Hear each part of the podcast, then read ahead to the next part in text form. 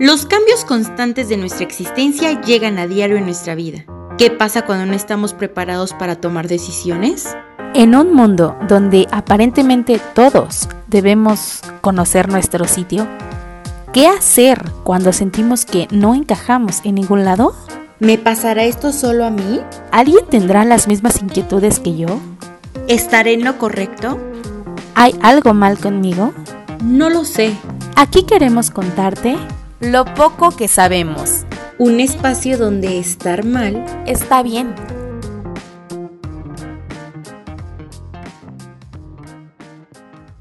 Bienvenidos a el episodio 13 de Lo poco que sabemos. Estamos muy contentas de, hablarte. Te pedimos de antemano una disculpa por haberte abandonado tanto en redes sociales y eh, bueno, no tuvimos episodio la semana pasada, pero bueno, es que nos tocó la segunda dosis de la vacuna. Y bueno, la verdad es que yo la sentí más potente que la vez pasada. De hecho, apenas estoy como recuperándome al 100. ¿Y a ti cómo te fue, Carlita, con la Sputnik? Hola, Fer, un gusto saludarte a ti en un episodio más de este su podcast, Lo poco que sabemos. Y también a ustedes, mi querida familia, como dice Fer, una disculpa por dejarlos abandonados un poquito, pero sí, la verdad es que esta segunda dosis estaba tan potente que nos casi, casi nos desmayamos. Realmente sí fue una vacuna, pues, eh, pues que sí nos, sí nos, sí nos llegó a afectar en, en cierto sentido a Fer y, a una servidora, ¿no? Pero bueno, lo importante es que ya estamos vacunados. Esperemos que ustedes también ya se hayan vacunado y si no se han vacunado, pues esperemos que se vacunen lo antes posible por todos aquellos que no pudieron vacunarse y pues que ya están descansando eh, pues en el cielo, ¿no? Exactamente, eh, siempre hemos sido como, hemos, eh, ¿cómo se dice?, promovido la salud en todos los sentidos, la salud mental, la salud física, y bueno, estar vacunado es, eh, creo que, una de las mayores pruebas que le podemos dar, como tú lo dices, darle sentido también a las personas que ya no están, que fallecieron de COVID, y bueno, pero el día de hoy, eh, aprovechando que pasó eh, la festividad de Día de Muertos aquí en México, te traemos un episodio en el que te decidimos hablar sobre las leyendas mexicanas y también sobre a veces esas cosas que nos llegan a pasar como paranormales o sobrenaturales o que quizá no tienen explicación y que les damos como ese sentido, eh, no sé, terrorífico a lo mejor porque, bueno, digo, México como muchos países en el mundo cuenta con leyendas que a través de los años, muchas son prehispánicas y se han como ido adaptando de generación en generación hasta tomar cierto sentido, ¿no? Hay eh, muchas, que, algunas que son como no tan de terror, sino basadas en, el amor o en el aprecio, y hay otras también que, que sí, sí son terroríficas, eh, sobre todo eh, aquí en la Ciudad de México, y les digo, en México en general y estoy segura que en otros países. A mí me gustaría comenzar con una clásica, que es la de La Llorona. Y hay un montón de versiones de esta que dicen que fue una, una mujer que tenía muchos hijos y creo que el esposo la engañó, la abandonó y entonces ella de coraje los fue a, ahogar a un río. Entonces, de aquí viene como esta leyenda de que la llorona grita el ay mis hijos y de que aparece mucho en lugares donde hay agua. Eh, entonces, hay muchas versiones porque como que la más prehispánica también cuenta que era la Malinche. Entonces, que al haber entregado o traicionado a sus hijos, que era, eran em, los aztecas y, y los los españoles para bueno, ya saben, la caída de Tenochtitlán. Entonces es cuando le llegó como la culpabilidad y es la que clama por sus hijos, que fueron a, su gente que abandonó. Pero más allá de esto, hay gente y hay testimonios, entre, entre esos una, soy yo, decía haber escuchado como este lamento y como, o sea, tal cual no se escucha el ay mis hijos, sino es como un quejido un quejido largo y dicen que si lo escuchas lejos es porque la tienes cerca. Entonces, no sé si tú lo hayas vivido. Pues una vez, eh, yo creo que igual y a lo mejor yo estaba medio dormido, estaba soñando, pero sí me tocó escuchar el quejido que tú dices, pero sí se escucha muy, muy, muy, pues sí se escucha tenebroso, ¿no? Incluso hasta como que se te eriza la piel. Y ese día yo estaba como que entre dormida, pero ya sabe, ¿no? Como esas veces que estás medio dormida, pero que no tan dormida, como que estás como como que nada más como que tu cerebro está dormido, es que no sé cómo explicarlo, ¿no? Entonces ese día me acuerdo que hasta me tapé la cara porque me dio mucho miedo, pero ya saben, ¿no? Pues uno está ahí primero que, ay, no nos da miedo, no nos da miedo, y que las películas de terror y que la llorona no existe, pero ese día sí me dio muchísimo miedo, de verdad. Y bueno, además de lo que me ha pasado a mí, eh, pues mi familia es de un pueblo que se llama Santa Cruz Quechulac, Puebla.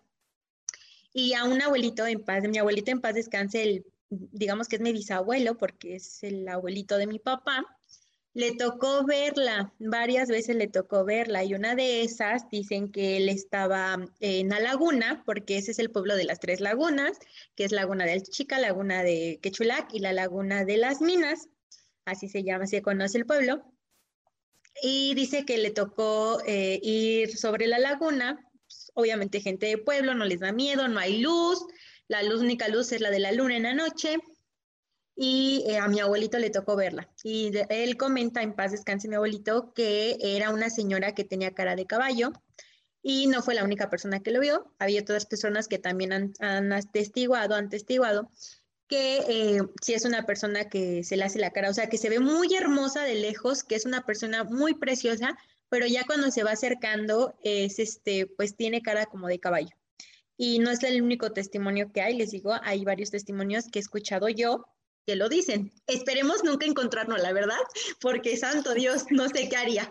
Pero el chiste es que, pues nada más el puro escuchar ese llanto o ese lamento, lamento. que te eriza la piel. Ahora imagínate verla, yo creo que no sé qué me pasa, ¿no? Yo creo que me desmayo, me da el tamafax, no sé qué me pasaría. Fíjate que ahorita que lo mencionas, yo también conocí a unas personas que estaban tomando muy, muy de noche afuera de una tienda. Y también comentan lo mismo que tú, que tenía cara de caballo. Entonces por ahí hay algo. Y fíjate que también, otra anécdota, eh, mis papás, bueno, mi, mi familia, mi hermana, mis papás y yo viajábamos mucho antes a Cuautla. Eh, y uno de los caminos que tomaban era el de Xochimilco. Mm. Pero a veces regresábamos muy noche. Y me cuentan mis papás que era muy noche ya que veníamos de Morelos por Xochimilco y que, y que ellos vieron a la llorona, que de hecho le pitaron porque era una mujer así de blanco, pero que se percatan de que no tenía piernas, o sea, estaba flotando. Está como flotando, sí. Ajá. Ay, hasta me dio miedo. Sí, a mí también, miren, está la evidencia. Entonces, que no se dijeron nada para no asustarse el uno al otro, hasta que llegaron a la casa y el día siguiente platicaron y fue como de la viste, es que yo también la vi, pero no te quise decir porque me daba miedo. Entonces, si son como, como, esperemos, como tú dices, nunca, nunca topárnoslas porque si tan solo el lamento te, te, te hace que te dé un miedo instantáneo, eh, no me quiero imaginar lo que, lo que es la presencia ya de, de lo que sea o a lo que represente la llorona. Eh, también hay otra, esa creo que también la conoces, es la de la planchada. Sí, y es que esta, eh, la leyenda dice que, la leyenda es más o menos del siglo XIX. Y está en un, fue de un hospital, de, el Hospital Juárez, que está aquí en la Ciudad de México, que está por la Merced. Y la historia dice que había una enfermera, ahorita no me acuerdo exactamente del nombre, pero empieza con e, Estela, creo. Y ella se enamoró de un médico. Y como que se prometió un amor eterno y así, pero resulta que el médico estaba casado. Entonces, pues la dejó y ella como que se sumió en una depresión y se convirtió en una, en una persona muy amargada y una enfermera muy mala con sus pacientes. Entonces, cuando ella muere, como que la culpa no la deja descansar o no la ha dejado de descansar y su fantasma o el espíritu de la planchada recorre el hospital Juárez ah, para visitar a los enfermos. Entonces se dieron cuenta, pues obviamente porque decían que veían la foto de ella que ya no estaba, que estaba muerta, y los pacientes la reconocían como la que los acababa de ir a revisar o a cuidar, porque está como esta parte de que busca remediar lo malo que hizo durante su vida, haciendo ahora el bien, con los pacientes. Entonces es también una, una leyenda muy famosa aquí en México. Nunca he visitado ese hospital y tampoco quisiera porque si me, yo soy una persona súper miedosa, súper, súper miedosa. No te aguanto una película de terror, no te aguanto un relato de terror porque me duermo con la luz prendida o no duermo. Entonces, claro, sí, sí. Eh, esta es también una de las leyendas más famosas de México. Sí, fíjate que eh, si bien lo comentas, eh, bueno, yo no sé si nada más se aparezca en el Hospital Juárez, pero a mi mamá, a mi mamá le pasó, mi mamá eh, perdió a un bebé después de mí, mi hermana Valentina. Pero dice ella que cuando estaba en el hospital, mi mamá pues obviamente ya era, pues ya era grande en el momento de que iba a tener a mi hermana, ya tenía 45 años, entonces para mi mamá fue muy difícil pues llevar ese embarazo, ¿no? Sobre todo porque ella había tenido tres embarazos antes. Y dice ella que cuando estaba en el hospital, que se, empezó a sentir muy mal, muy mal, muy mal. Y que cuando ella estaba, en, estaba solita en el piso, pero dice que de repente empezó a sentir mucho, mucho escalofrío, mucho, mucho, mucho escalofrío, y que vio entrar a una enfermera, pero que la enfermera no le habló ni nada. Y dice que le dejó unas guayabas ahí mismo en donde ella estaba, mi mamá estaba, pero que mi mamá le, pues que le dio desconfianza, pero a la vez le dio mucho temor porque dice que ni tan siquiera le habló, o sea, que nada más como que llegó, le dejó las guayabas y se volvió a salir. Pero dice mamá que ella piensa que fue la, pues la planchada, ¿no? Porque obviamente dicen que en esa misma noche a varias personas les dejó fruta y esa fruta, como quien dice, fue la que la que salvó a las personas, pero mi mamá como le dio desconfianza no se la comió y al otro día mi mamá tuvo, tuvo el aborto de mi hermana.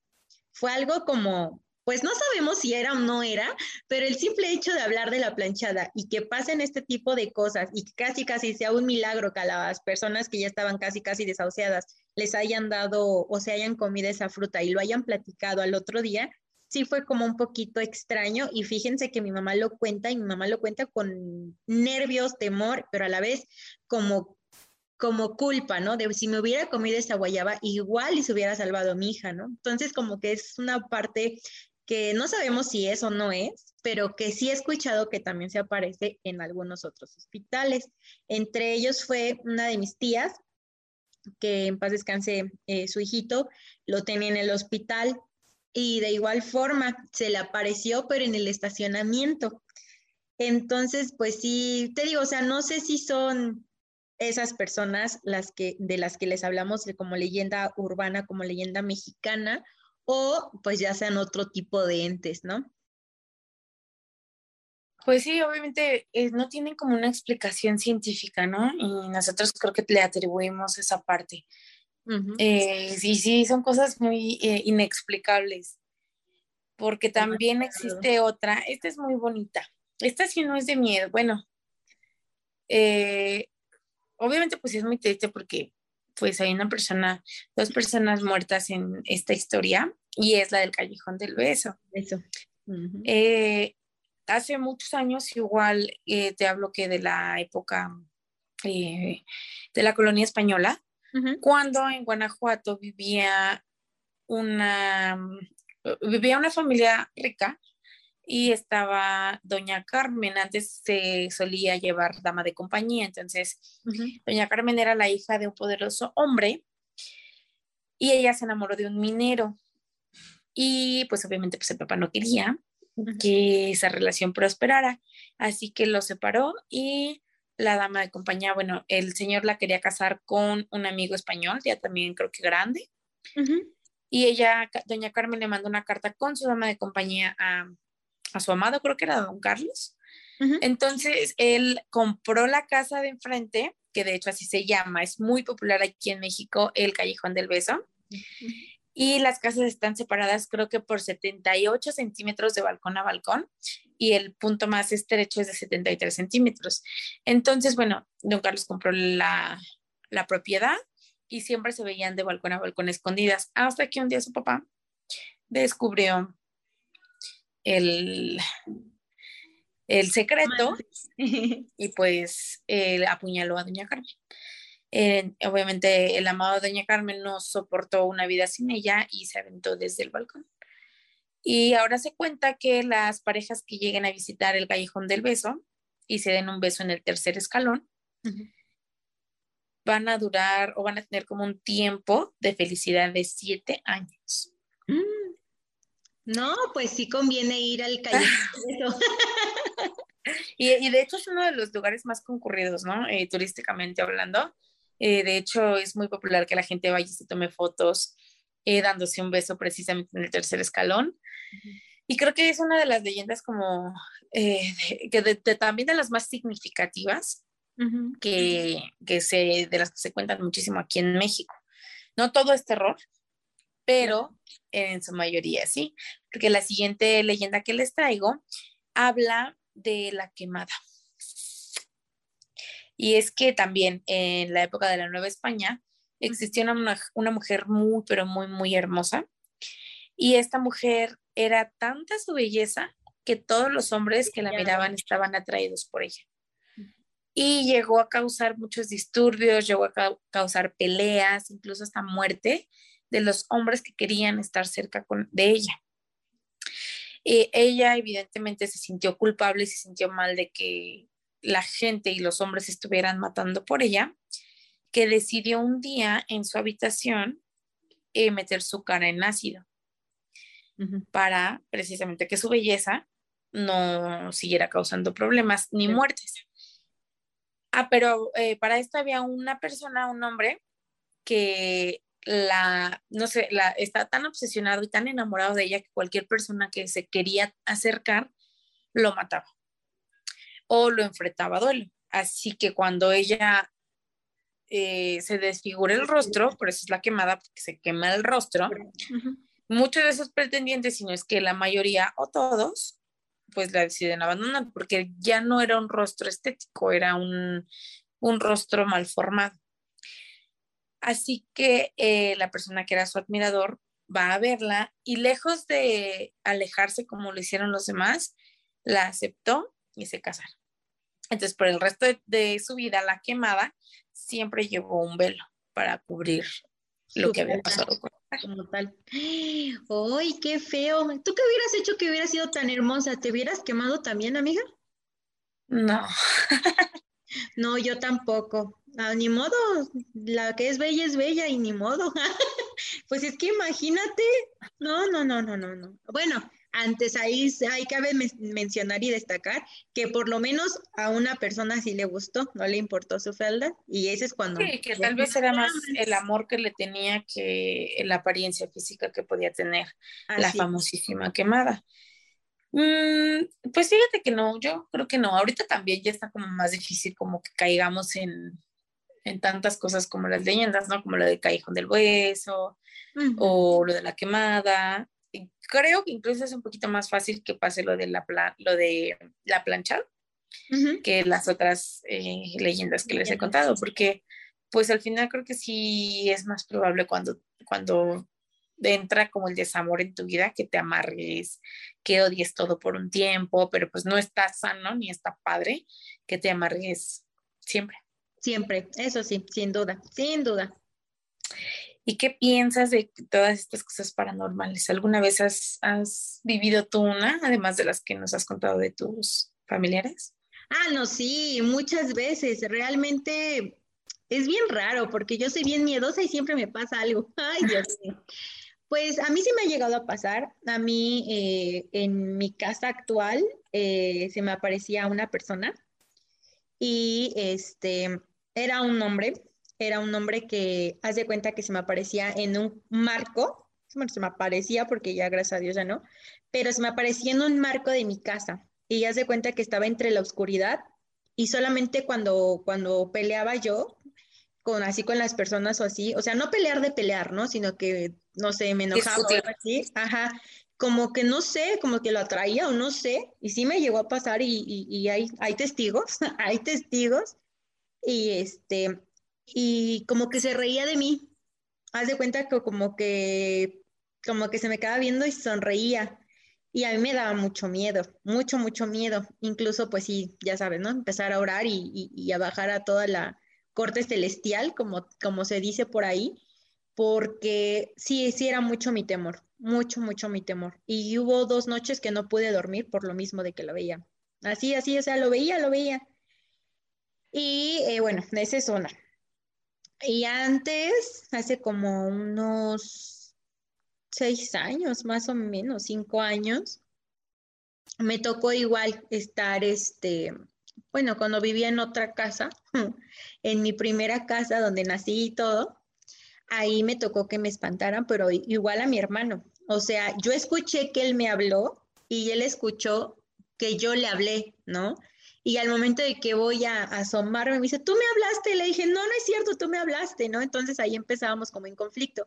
Pero ahí yo creo que había algo negativo porque teníamos una casera, una, una arrendadora, eh, perdón, una arrendataria, o arrenda, no, arrendadora, una arrendadora, eh, y era muy mala, o sea, ella creía en todo eso de brujería y creía en toda la parte de, pues ya saben, ¿no? Que según llevan a los santeros y había como malas vibras. Al principio yo cuando estaba chiquita no sentía tanta mala vibra, pero desde ese momento que nos empezaron a espantar a mi hermano y a mí, eh, incluso eh, varias veces escuchamos cómo caminaban en la noche, así como, o mi hermano y yo escuchábamos cómo caminaban en la sala, ¿no? Y mi mamá nos decía que estábamos locos, ¿no? Pero no, sí, varias veces nos espantaron a mi hermano y a mí. Y son cosas que, pues no sé, no sé cómo las pude superar o no sé, porque realmente les voy a decir algo que a lo mejor me voy a quemar, van a decir, está loca, ¿no? Pero yo tenía casi 20 años y yo quería que me acompañaran al baño, cuando la casa no era tan grande, pero yo no podía estar sin, sin que me acompañaran al baño en la madrugada, ¿eh? Porque te digo, como ya era el temor, el miedo de que me fuera a salir algo, que no sé, muy mil cosas uno piensa, ¿no? Este, pues sí, a esa edad yo todavía pedía que me, que, o sea, que me acompañaran al baño. Y de verdad que lo platico y me da nervios y me da hasta cosa, porque sí me acuerdo del momento y sí como que, ay, no sé, no sé, son tantas cosas que me han llegado a pasar. Y pues en una de esas eh, también eh, me tocó experimentar la muerte de una persona. Bueno, no como tal, ¿no? Pero esa persona se murió a los dos días de que yo la vi en mi casa. O sea, fue algo bien raro, o sea, fue algo bien raro, porque yo, o sea, ella, ella estaba un poquito enferma, ¿no? Pero yo la vi sentada en mi casa. Y eh, yo le, o sea, yo me acuerdo que yo le dije, mamá, mamá, es que está sentada. No, ¿cómo va a estar sentada? Mamá está sentada. No, Carla, no empieces. Y yo, sí, mamá, se, está sentada. Y yo soy, yo tengo algo como no sé cómo explicarlo, una percepción o no sé de pues cuando alguien fallece, ¿no? Eh, y me toca ver una luz y cada que alguien fallece, esa luz siempre aparece. Y entonces mi familia ya sabe que cuando les digo, mm, ahí está la luz, mi familia ya sabe que alguien va a fallecer, ¿no? De mi familia o gente muy cercana a mí. Y justamente pasó eso. Eh, yo le dije eso a mi mamá y justamente a los dos días le dije, mamá, alguien se va a morir.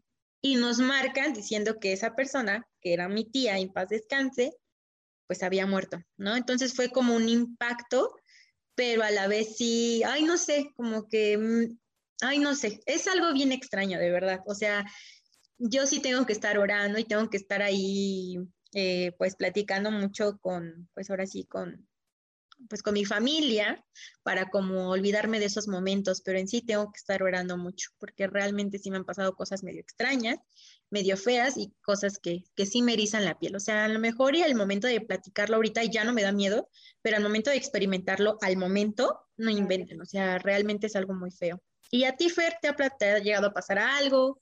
¿Algo que nos puedas platicar, que nos puedas comentar?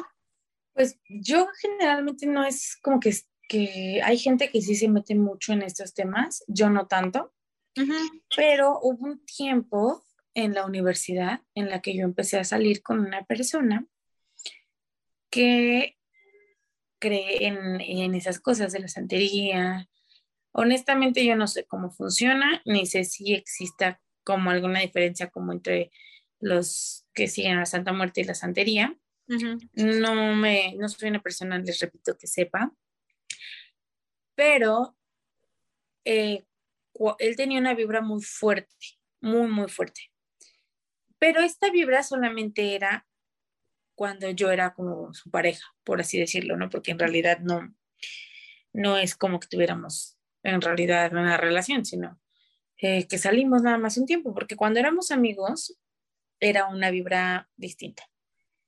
Pero cuando empezamos como a, hacer eh, a que la relación fuera más allá, las cosas empezaron a, ponerse muy raras porque su vibra era muy fuerte. Y yo siempre he sido como una persona muy saludable, o sea, nunca había tenido como tal dolencias. Y cuando conozco a esta persona que me dice que, que creo que, eh, no sé cómo se llame, secta o religión o grupo, eh, mataban gallinas, sacrificaban animales para satisfacer como a, como para dárselos de ofrenda a la muerte, yo empiezo a tener eh, problemas de salud y entonces mi mente se empieza mucho a conectar con cosas que él hacía.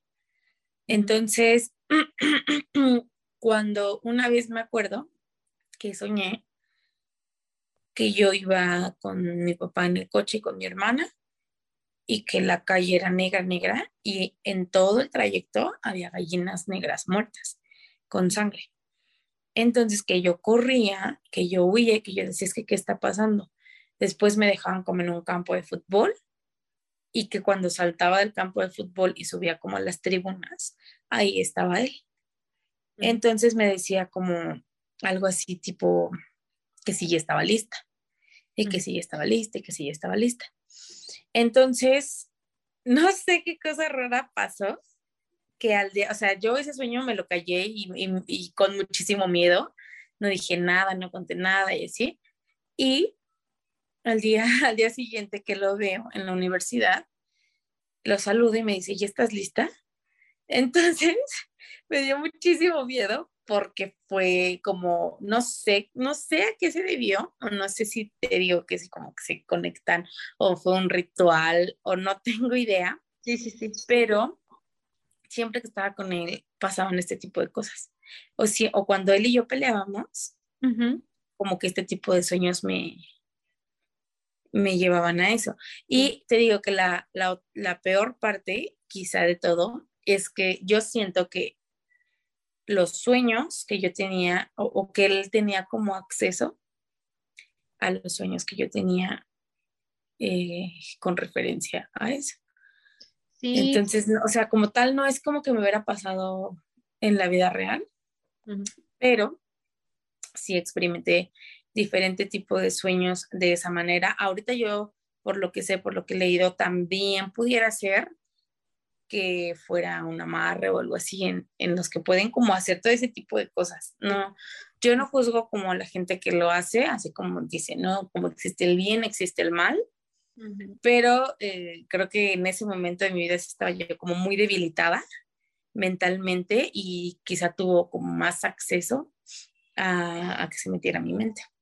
Sí, fíjate qué es lo que dicen, que es a través de vibras. ¿Quién sabe? Como tú dices, o sea, no sabemos, a lo mejor y no lo pueden decir, pero pues obviamente nosotros a lo mejor creemos en, pues en, somos de diferentes religiones, pero digamos que estamos más hacia el lado conectados a lo mejor. Conectados, exacto, hacia el lado del bien que pues tener toda esa energía negativa, ¿no? Y de incluso cuando, e incluso cuando le llegamos a tener a lo mejor ese tipo de energía negativa, pues preferimos como que alimentar nuestra alma de otra, de otra manera, ¿no? Así como empezar con pensamientos positivos, con cosas diferentes para quitar esas malas vibras que a lo mejor a veces no las tenemos uno como persona, sino las, las transmiten porque te las transmiten por envidia, por muchísimas cosas que se puedan imaginar, pueden llegar las malas vibras, ¿no? O sea, yo se los digo porque a mí me lo, me lo, me lo comentaron en algún momento Y eh, pues sí, yo soy de las personas que por, por lo menos trato de ser un poco positiva precisamente por lo mismo, para que no me vaya a, a pasar lo,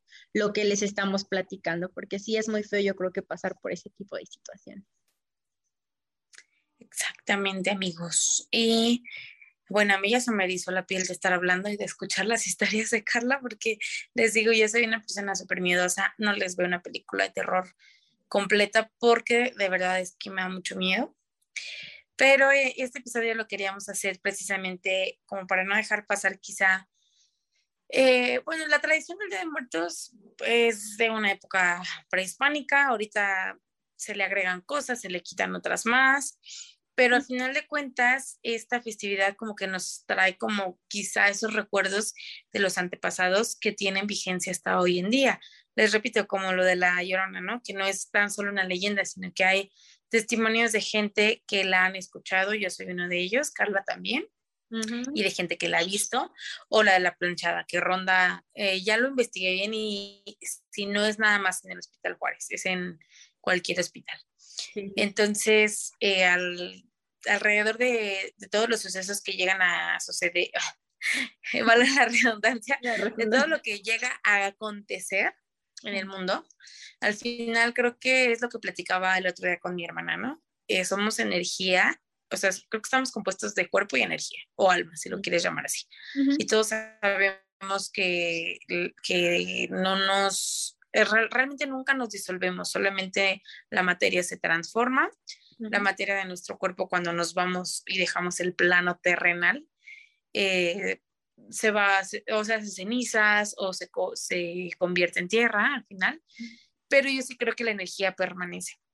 Y por eso es que luego, si alguien eh, familiar nuestro fallece, dicen que regresan por sus pasos, porque creo que sí que la energía finalmente está aquí en algún momento, en algún sitio de este universo, y aunque ya no es tangible, eh, al 100%, algunas veces sí la podemos percibir. Sí, sí, coincido completamente. Incluso también te digo, somos vibra y, y como vibra también luego cuando tenemos una energía nosotros mismos muy negativa, nos atraemos nosotros mismos las, las cosas malas, ¿no? A lo mejor es, ay, no me salió esto, no me salió esto, porque esto, esto, y lo, lo, lo hacemos a que no nos salgan las cosas lo atraemos. Lo atraemos, todo lo que, ahora sí que todo lo que deseamos atraemos y eso es muy cierto. Y de verdad confíen muchísimo en sus vibras. Creo que ya lo habíamos tocado en otro episodio, pero realmente cuando su intuición les diga que algo no está bien, cuando la vibra de una persona no se sienta tan bien, háganle caso, porque luego quizá le damos segundas oportunidades y no tiene nada que ver con el prejuicio.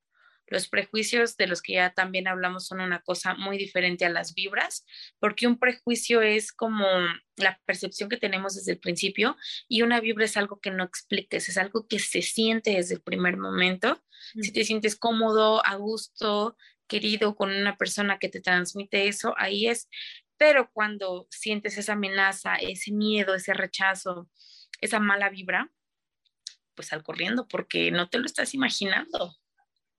Sí, realmente es, es muy feo, incluso hasta con la misma familia, cuando no se sientan ni a gusto con la misma familia, no, o sea, lo principal es uno, uno siempre y siempre uno, como siempre me dice mamá, primero eres tú, luego tú y luego tú.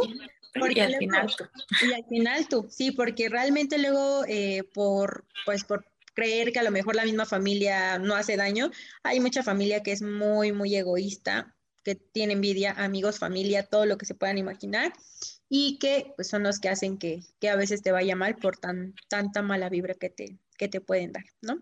Pero por eso siempre, si son religiosos o no, crean en Dios, si no son religiosos, crean en lo que quieran creer, tengan fe en algo, pero pues siempre hay que tener fe en algo para que todo fluya sean buenas personas. Con ese mensaje nos despedimos y queremos que nos escriban en las redes sociales cuáles relatos de miedo, de terror paranormales o cuáles otras leyendas conocen para poder seguir compartiéndolas y seguir entablando charlas y, e intercambiando mensajes a través de nuestras redes sociales. Yo me despido de ti, soy Fer Villanueva, me dio muchísimo gusto estar contigo en este capítulo número 13 de lo poco que sabemos. Yo soy Carly Carrera, me despido de todos ustedes y esperamos sus comentarios y sus, y sus historias de terror. Ya saben que todo, va, todo vale, todo cuenta y aquí te contamos lo poco que sabemos. Un espacio donde estar mal está bien.